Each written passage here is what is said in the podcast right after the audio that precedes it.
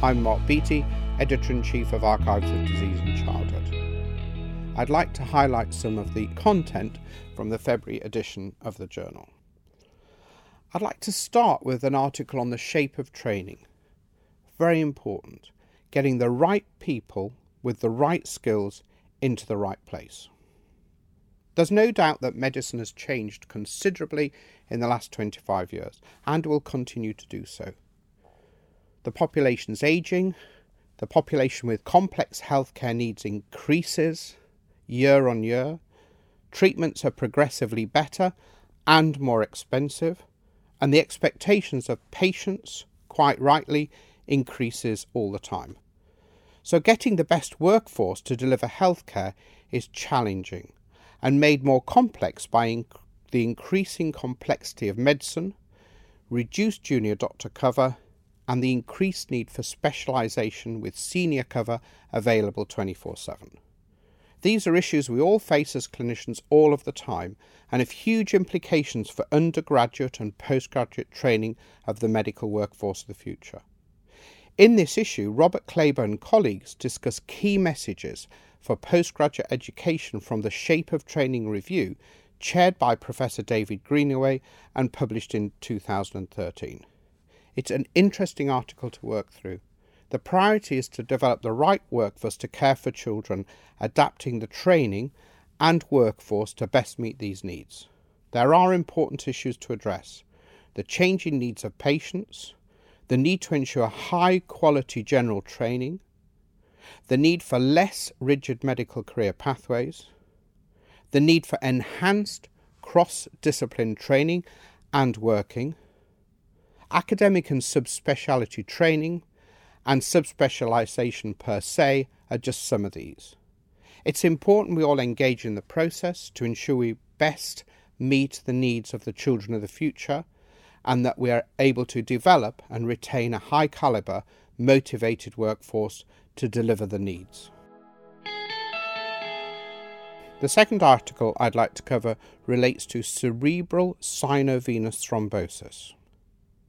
So, cerebral sinovenous thrombosis is defined as a blood clot in a vein carrying blood to the heart.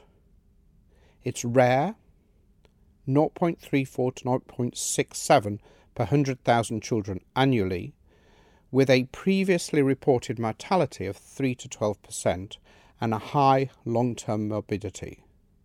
In this issue, Ichord and colleagues report 170 children, that's 60% male, with a median age of 7 years, presenting with cerebral sinovenous thrombosis over a five year period from 10 different countries on behalf of the International Pediatric Stroke Study. Common presenting features included headache, altered consciousness, focal deficits, and seizures. Infarction affected 37% and intracranial hemorrhage 31%. Risk factors included chronic disease in 50%, acute systemic illness and head and neck disorders in 41%, and a prothrombotic state in 20%. The mortality overall was 4%. Discharge neurological examination was normal in 48%. Risk of death was greater in children not given anticoagulation, with an odds ratio of 5.2. Outcome was less good in children with reduced conscious level at presentation and in whom a prothrombotic state was identified. There were no other risk factors identified for poor prognosis. So, this is a large study on a rare condition which highlights its heterogeneity and gives valuable information about risk factors, treatment, and outcome. The authors rightly discuss the need to standardize the approach, particularly with respect to anticoagulation, in the hope that this will enable further research and improve outcome. The third article I'd like to highlight from this month relates to recent advances in the management of HIV childhood HIV infection and AIDS remain a global challenge. In 2012, approximately 260,000 children under the age of 15 were diagnosed with HIV, bringing the numbers of children estimated to be living with HIV to more than 3 million.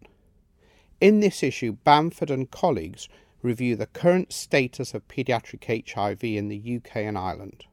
There have been considerable successes, including the prevention of mother to child transmission. The change in epidemiology is discussed with a reduction in new cases but better survival, effectively meaning that the cohort is growing up. It's interesting that the emphasis has progressed beyond limiting short term morbidity and mortality to ensuring optimum health status in adult life, and this is discussed in detail, including the importance of transition and potential need for lifelong antiretroviral therapy. The authors emphasize that lessons from this relatively small cohort are increasingly applicable to the global pediatric HIV population. The fourth article I'd like to cover relates to hospital admissions for unintentional poisoning. So, it's refreshing to see a downward trend. In this issue, Mabella and colleagues report population based time trend analysis of all unexplained admissions for unintentional poisoning in children under the age of 5 between 2000 and 2011. Rates decreased overall from 179 per 100,000 to 139 per 100,000. This downward trend occurred across the ingestion of medicines, organic solvents, corrosive substances, pesticides, and alcohol. It's really interesting that this occurred at a time when the overall admission rates to hospital have increased. The relative risk of hospital admission from the most deprived quintile compared with the least deprived quintile reduced from 2.37 to 1.54. The potential reasons for these changes are discussed in the paper and include legislative change, which includes the increase in child resistant containers, public awareness, and the impact of targeted public health education programs. There is clearly still more work to be done to reduce these numbers further.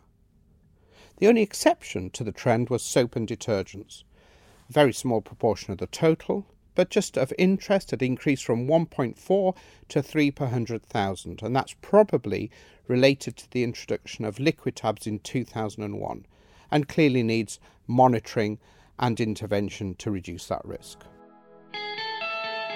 I would like to finish just by highlighting some changes in education and practice this month.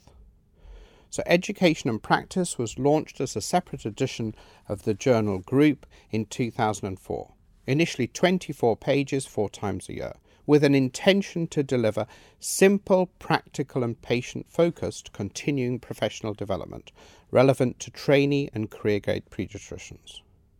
It's been a great success and has gone from strength to strength since, now in its 11th year, with six editions, multiple different sections, and an excellent team of editors led by Dr. Ian Wacogne, ensuring up to date and stimulating content, now endorsed by the Royal College of Paediatrics and Child Health for CPD.